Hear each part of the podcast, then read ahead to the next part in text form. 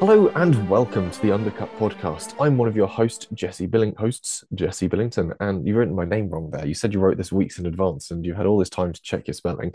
Um, if you're saying your own last name wrong, that's hardly on me. this is very true. Um, it, anyway, we'll get back down to hard tax. In this week's episode, we'll be reviewing all the Formula Two action from Saudi Arabia, and I say we. Joining me in this foray is none other than Mr. Thiemo Albus Daly. How are you? I'm pretty darn good for a Monday evening, Jesse Billington. How are you? Not too bad. Um, busy, but it's been another sort of hectic press day for Classic Car Weekly. But yeah, we're on top of things. All things are going well. And of course, Jolly it is not just the two of us. We are joined by friend of the show, motorsport journalist, LA Wilshaw. How are you? I'm really good. Yeah, it's great to see you. And um, thank you so much for the invitation.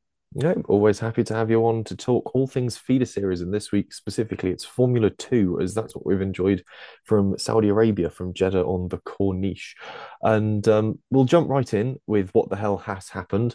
And of course, the sort of opening part of the weekend, we saw Victor Martins take pole position uh, and back to back pole positions for ART in Formula Two. Obviously, his teammate Theo Pourchaire taking pole in Bahrain. Now Martins stepping up to the plate good signs early on from the young French driver, do we think? Uh, yeah, absolutely. Um, I, he, he's F3 champion, obviously, so he's coming in with some talent, and he certainly knows how to win races. So why not? You know, why why shouldn't he come in and uh, and lay out his table like a lot of rookies have previously? Very much taking the one of two approaches that we see from the the top end of drivers that come from F3 into F2. You either have your two season approach drivers or you have your I'm coming in and we're just going to do this now. And he's very much in that category. So it's it's not too surprising that he's he's adopted that strategy for his own. And again, like LA said, why why would we not want that?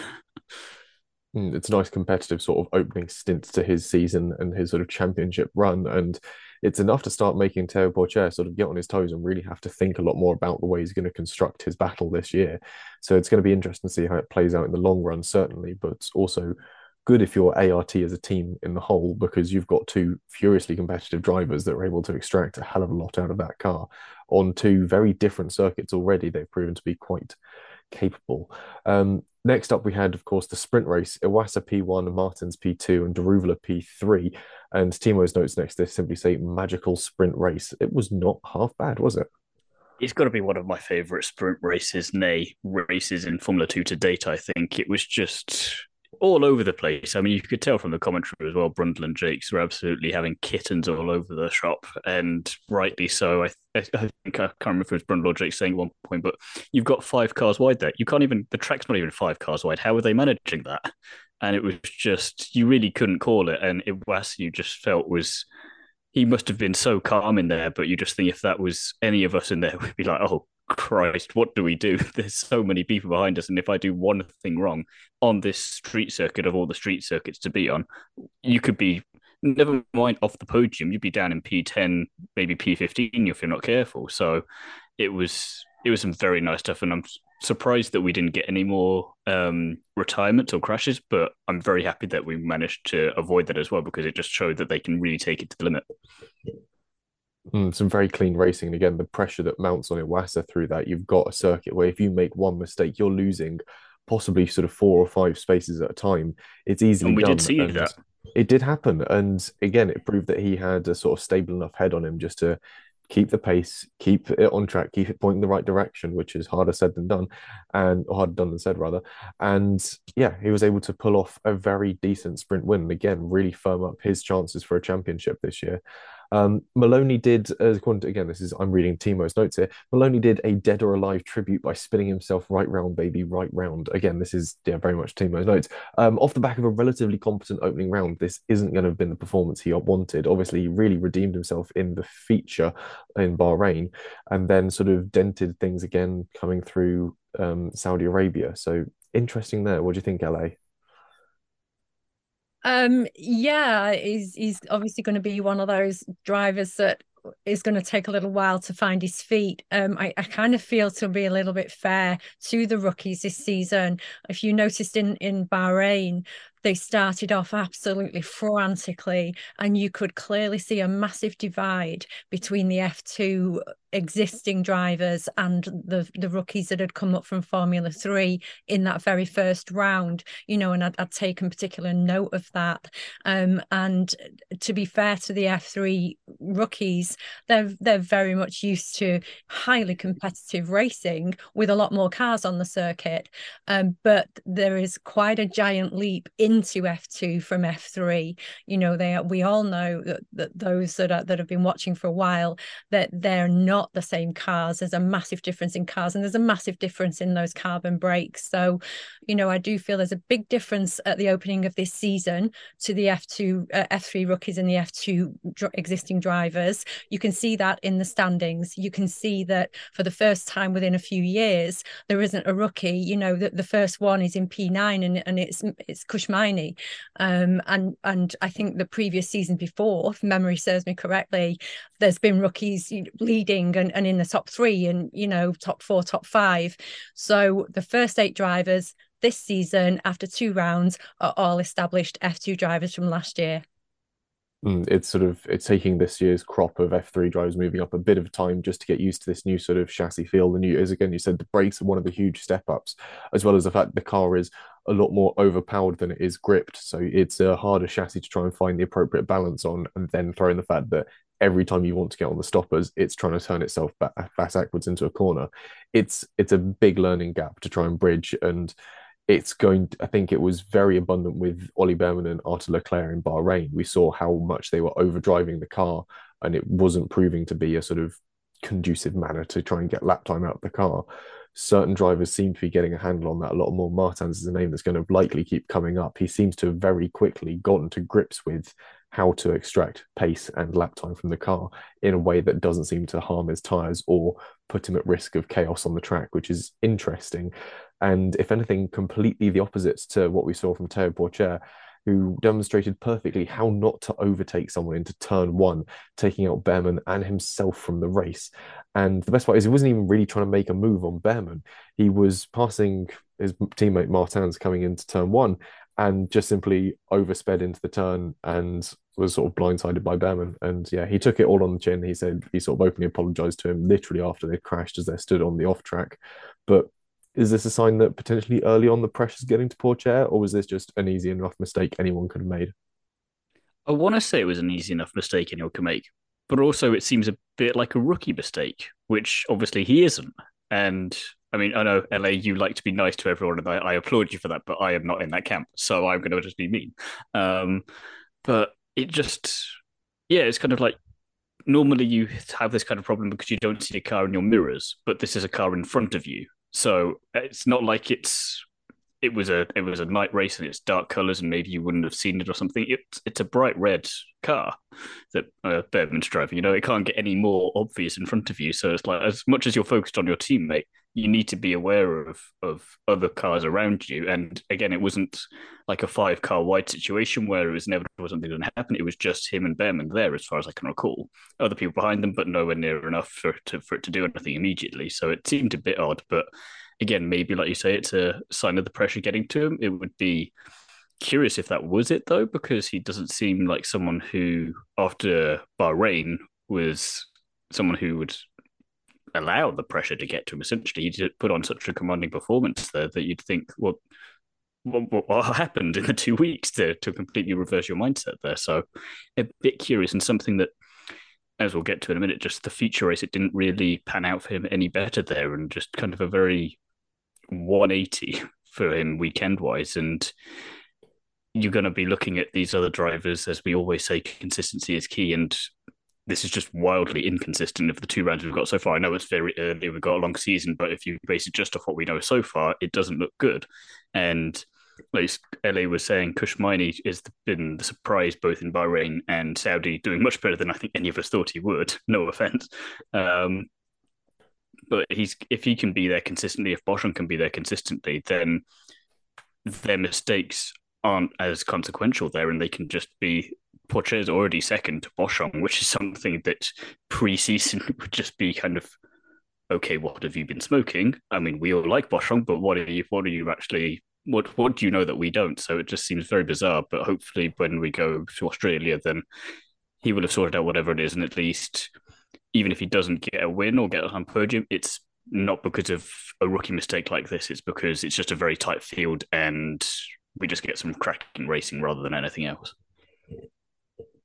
LA, LA, I'll let you come in on this. I've spoken quite enough. um, I I don't know really at this point. It's still sort of early days and early doors, and yeah, yes, I am a, a, nice advocate for it all. I don't I don't like to be sensational about everything, and of course, I'll leave that to you, Thiemo. Um, Thank you. But, you know. but I mean, I uh, it was just it was just a silly silly mistake. You know, this is a circuit that is very very tricky, and you you don't have to be um even an F1 world champion to to smash every single circuit. You know, we've seen world champions before, even even back to the days of Jacques Villeneuve, who could not get to grips with Monaco with that street circuit. You know, and, and we've seen him almost, you know, win that championship in his rookie season and then win it in his second season. So I don't think that it that, that certain circuits might suit every single driver. Maybe this is one of those for Theo. I don't really know. I can't answer that. You know, obviously we know from uh, not last season, but the, the, very end of the season before, he had that, you know, almighty sort of crash with with Enzo when he couldn't get off the line and, and Enzo hit him from behind. So um, he actually doesn't. He's he's sort of like him and Enzo are, are one race less, if you like, in for, as Formula Two goes for this circuit. Um, and I don't know. I don't know. I, am going to give him every opportunity because I still see a, an absolute diamond in there. Um, and although, of course, he's he's fighting for that that ART with Martins, um, he's they're still in different uh, academies. You know, uh, obviously he's in the the Sauber Academy, and and that's not a direct threat from Victor, who's in the Alpine Academy. So, um, you know, come on, Theo, we all believe. Well, I believe in you. So, you know, we know you can do it and um, he's the hardest he's the hardest on himself. You know he doesn't need me sitting here judging him and, and he doesn't even need words from the team and from the management. He knows he's talented. We know he's talented. And i, I think he just needs to just take a little breath um, enjoy australia because albert park's completely different for, for even the f1 guys. So enjoy albert park take a breather in april back to baku and let's see where we go from there there's a perfect sort of like you said there's this nice gap coming through where he'll be able to sort of sit back take stock of the first three rounds of the season. And i don't think they're going to have been three wasted rounds. Obviously he had a fantastic performance in bahrain with a very dominant win. So there's going to be a lot for him to look back on positively as well as there's going to be things where he can build on constructively. So it's it's still good for his season at this point in time. And again we are two weekends in for them. That's only four races. It's not a lot of distance under their wheels. There's still plenty of time for him to not necessarily turn things around, but sort of get a firmer grasp on where he is. P2 in the championship, one point behind your rival, is essentially, well, essentially your rival at this point in time, is no bad place to be in. But interestingly, there is just a sort of two point spread across the entirety of the top three. It's tight already, but again, it's start of the season, so few points have been allocated that in reality, there's going to be tight gaps all around the place. We'll move on to the feature race where we saw a well, two thirds of the podium were rather different. Uh, we had Vesti P1, Doohan P2, and Daruvala again making up for a P3. So nice performance there from Daruvala, which do we think this is going to be his big season in Formula 2? I think he's finally listening to this podcast because I've been very tough on him. And as we've proven many times before, Jesse, tough love on one week of podcast. The next week, the driver suddenly starts to do well. That's all I'm going to say on that. You do have a weird track record of being able to chastise junior drivers into doing quite nicely. It's for the greater good. Yeah, very true. The greater good. LA. Um, Daruvala, if he could get that car together, you know, he, he made a lot of mistakes last year with those tires, um, and he knows it. And you know, the, the best drivers that we ever see are those that learn. So hopefully he's learned from last season, you know, and everything. I know he was a different team and it was a different car, um, but he's with a new team. And if the MP car performs like it did last season, then he's in a better car. Um, he'll hook up those. T- well, he is hooking up those tires now. It's self-admitted. He spoke about the tires himself, so I'm not being sort of judgmental and critical about him. You know, we all knew that, that those tyres went off too quickly last season. He's managing those laps now. And we even noticed in Bahrain that he crept up and crept up in the background ever so slightly, and then the next minute he was there, bang, right on the back of, of the leaders. And and again, we talk about um, you know, the the the Alexes, and and they were really shocked to see him. You know, like, where's he come from? Where's Daruvala come from? And which is quite an amusing commentary. Um, but you know, Daruvala, yeah, ah, he's here to stay. He's here to make his mark. I'm not 100% sure he'll win the championship this year, but I think he'll be an absolute contender. Um, and I, you know, if anything, he might come second to to Dennis Hauger. Mm-hmm. It's enough to really sort of certify himself for maybe Formula One, but if anything else, certainly a different racing series, likely something along the endurance lines or GT racing, because there is a fantastic driver in there. And again, it's just this fact of trying to get a grip on what is ultimately a, a pretty hard to handle car. You assume the F2 cars are going to be a bit soft around the edges and things like the F1 cars, but because they lack that amount of downforce, that amount of sort of chassis sophistication, they are in reality quite old fashioned beasts to try and manhandle and quite snappy. And you're still talking a best part of sort of 600, 700 horsepower through a car that's quite rudimentary. So if you're sort of able to extract these good performances and equally find this very smooth, very organized way of driving the car that Daruvala seems to have clicked with the MP this year. That's the sort of thing that F1 teams are going to be looking at for test and development, but also GT and endurance drivers where you've just got to hone that car over laps for hours on end that's a perfect skill set to really show off and show you've got, especially at this level. So positive things for Daruvala very early on the season. It'll be nice to follow his story as, as the as the year goes by. Doing with a P. also worth. I was going to say also worth noting that Doohan P two after Bahrain kind of being nowhere.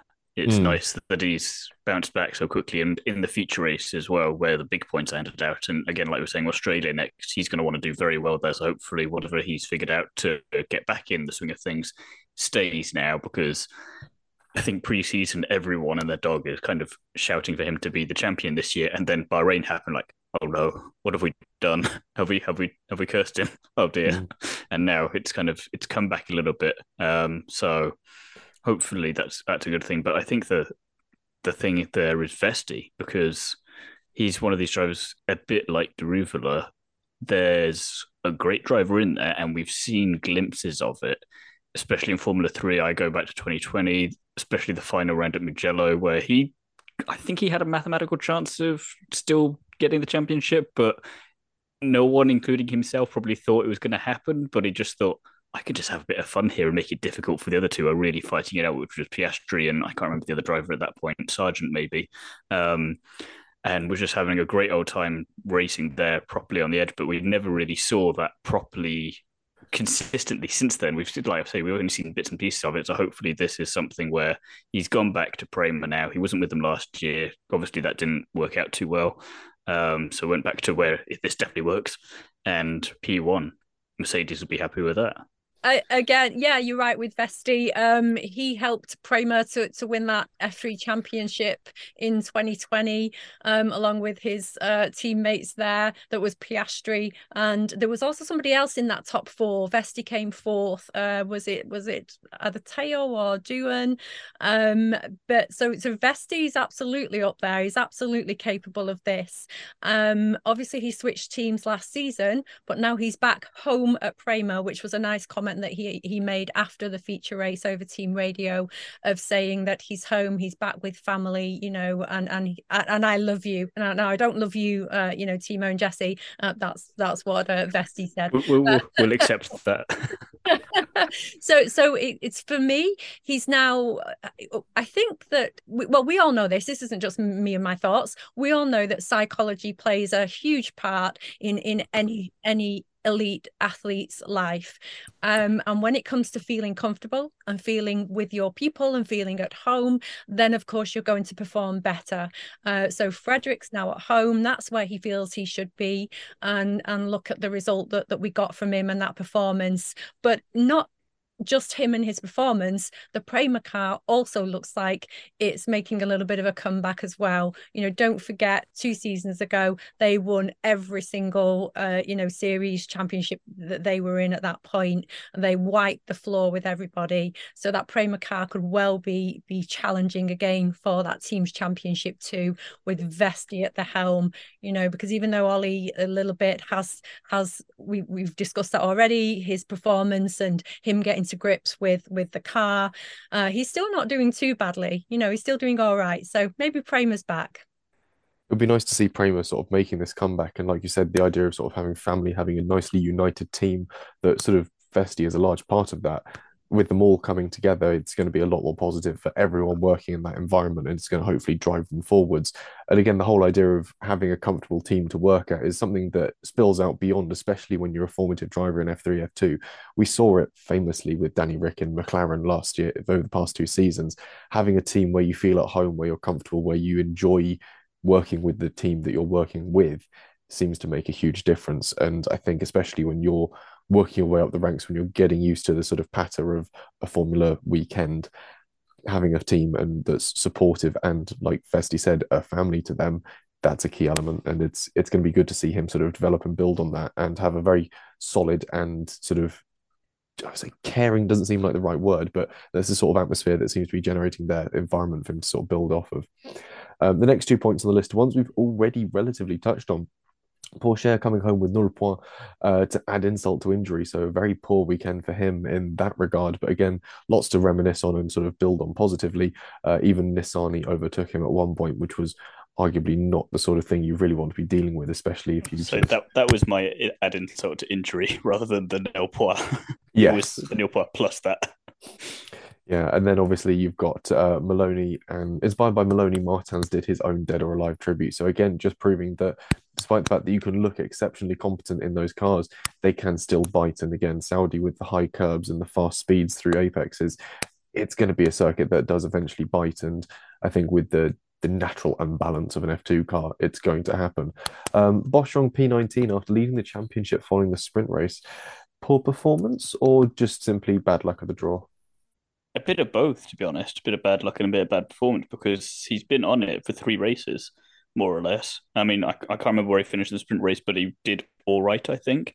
But I can say I didn't want it to be a flash in the pan thing, Bahrain. I wanted that to be something he can continue for the whole season because, I mean, he's been there for about 67 years at this point. It would be nice to see him finally build a proper championship together and even if he didn't get it really show that he's got what it takes because it's just what he deserves after having to fight so hard to keep being there so consistently um, so seeing p19 it was just a bit mm, i wasn't sure if that was strategy if that was bad luck or what was going on there was nothing immediately obvious as to why that was happening we didn't see any spins or mistakes or anything or lockups it was just Boschung's P19. The hell happened there? Yeah, maybe, you know, I mean, he was very fortunate um, the weekend before in Bahrain. It, was, you know, I described it as sort of like the Red Sea opening for Moses when when the traffic sort of all got together and, and the track opened up before him and he was able to make quite a lot of places up. And I didn't quite see what what went on at the start of that race. You know, he started in P9, qualified in 3-9, uh, P9 and then finished in P19, which is 10 places dropped. And that's quite a huge drop considering he's leading the championship. So, you know, it would be interesting to to maybe either go back over that myself this week and have a quick look if I, if I can spot anything that happened, or maybe some news might come out from the team that, that there was some kind of issue. Um, but even in qualifying, uh, his, his rookie teammate, Kush Maini, who we've already mentioned, out qualified him, you know, in qualifying as well. So I don't know maybe he wasn't uh, again. Maybe it was a circuit. Maybe he's not quite as comfortable. Um, who knows? We might find out the reason for the next race. Yeah, we'll see how it sort of pans out for Boschung. But again, he's not got too bad a footing to start the season off. And again, he had a sort of troubled season last year. I remember he had sort of back issues through some the mid part of it. So again, coming or neck issues rather. So he's sort of come back into this with sort of I want to say the best season to have built off of, but he seems to come back in sort of fighting fit form and again making the most of the sun when it shines, which is good things to see. So we'll move on to the drivers that really stood out for us over the weekend. And Thiemo, I'll go to you first.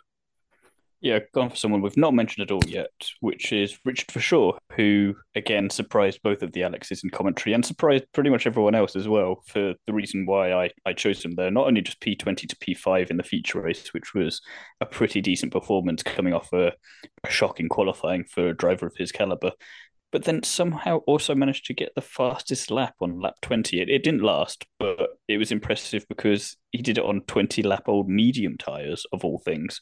And that just deserves a doff the cap for me because it's it was just how the hell did you manage to do that? It seemed a bit kind of Lewis Hamilton-ish in terms of my tires are dead, fastest lap next lap. And like, wait, what? so I just I love that from him, and it was kind of one of these nice little subplots to the weekend that uh, didn't really get much coverage elsewhere. So I thought I might as well just give him a shout out. LA, your driver that stood out for you across the weekend.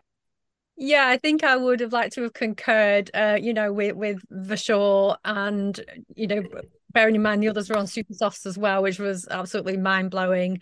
Um, but because I, will say something different then, not for sure. Um, and I actually can I say two really quickly. Um, I actually want to give a little shout out to Enzo Fittipaldi, who started in 14th and finished in seventh. Um, but a bigger shout out, someone I've just mentioned, Dennis Hauger. He qualified in 15th and finished in P5. You know, he made up 10 places. Obviously, not as many places as for sure did. Um, but bearing in mind that that was such a mixed race, a feature race, and very mixed strategies throughout that race. And he was absolutely storming through in the end, Dennis. And I, you know, it's one of those races where you think, oh, if you just had five more laps, you know, or three more laps, then perhaps he could have gained even more places and, and finished a little bit higher. So yeah, I clearly had my eye on on Dennis over that feature race for sure. For sure, for sure. For, for sure. sure, for sure. You beat me to it there. ah. Yeah, I think that makes my sort of driver that stood out a little more sort of obvious, really. For me, it really had to be Vesti. He sort of came from nowhere in the feature race and sort of pleasant surprise. I think I sort of dipped out of the room for a minute to get a drink, came back in, and I was like, oh, hello, you're up there. That's nice. I think, again, sort of a decent pit strategy sort of played into his favor, but you've got to be able to drive to those positions that make those pit strategies work for you. So it's not it's not all not his effort in that regard. So he's sort of been able to get himself there and get himself up and running, which is good to see. And again, it's nice that he's got a sort of positive building block to sort of, we've got a bit of a gap until Australia, but he's got a sort of positive framework to build off of move forwards going into what could be a very unique Formula Two weekend in uh, Melbourne. So the next thing we've got is the uh, driver and constructor championship top three. Thiemo, do you want to read this one? Yeah, why not? So, despite his P19 finish in the feature race, Ralph Boschung still clings on to the championship lead at the moment with 33 points, one point behind him, despite also having troubles this weekend. Theo Pourchaire with 32 points, and then Ayumu Iwasa putting himself nicely in contention early doors with 31 points. So, as we said earlier, yeah, there's only been two rounds, so they're obviously going to be close, but we probably weren't thinking this close either. So, that's nice and juicy in classic Formula 2.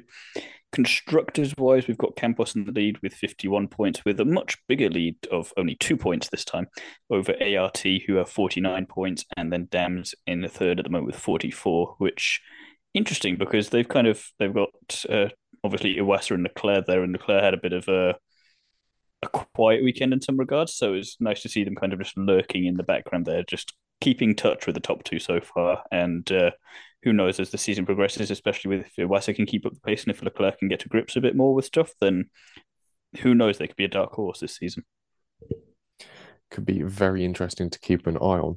And that is pretty much all we've got time for on this week's episode. Join us again soon when we'll be previewing the Australian Formula One Grand Prix. And of course, there'll be some Formula Two action. And we've got Formula Three as well down in Australia, haven't we? I believe. We do. We do. So it's going to be some very early starts or late nights. And um, late yeah. nights, I'm going to try to stay up the whole way and it's not going to be pleasant. you must hate your body. Um, so make sure you've liked, comment, subscribed, and got notifications turned on to not miss anything from the Undercut podcast. But in the meantime, Thiemo, where can the people find you? It's a very good question, Jesse. I'm I'm very grateful for you asking. Um, on the Kerbs, Nitro RX podcast, which we just had a triple header season finale there, which is absolutely insane, including van driving, which is just letting the crowd come in and drive their own vans around the track, which is just silly but great fun. Um, and then also Paddock Passion, Paddock Sorority, and Is It Fast? And oh, yeah, Instagram, because I'm all across that these days. Excellent. LA, where can you be found? Oh, you can find me at sort of tinkering my name in and then I'm under Road to F1 which is my new platform um, on all of the platforms I've even joined TikTok uh, which is a little bit scary because I, I sort of feel a bit like a mum that's just gate crash her teenager's party but, uh, but, but but I'm all right uh, we're, you know we're contending with it and we're dealing with it and and we're uh, we're trying to make a go of it this year it's a tricky platform to get a grip on because it's such weird short form content that sort of seems to do well. But I wish you the best with it, and I'll drop you a follow because I can't wait to see what you're starting to produce. And in the meantime, if you really want more of me, yeah, some people do, um, you can find me on Twitter and Instagram as at Jesse on Cars. And if you want more of my sort of work in the realm of cars in a more professional sense, you can pick up the latest issue of Classic Car Weekly, and you can find me talking all things classic cars in there and a bit of classic motor racing when my boss allows me to.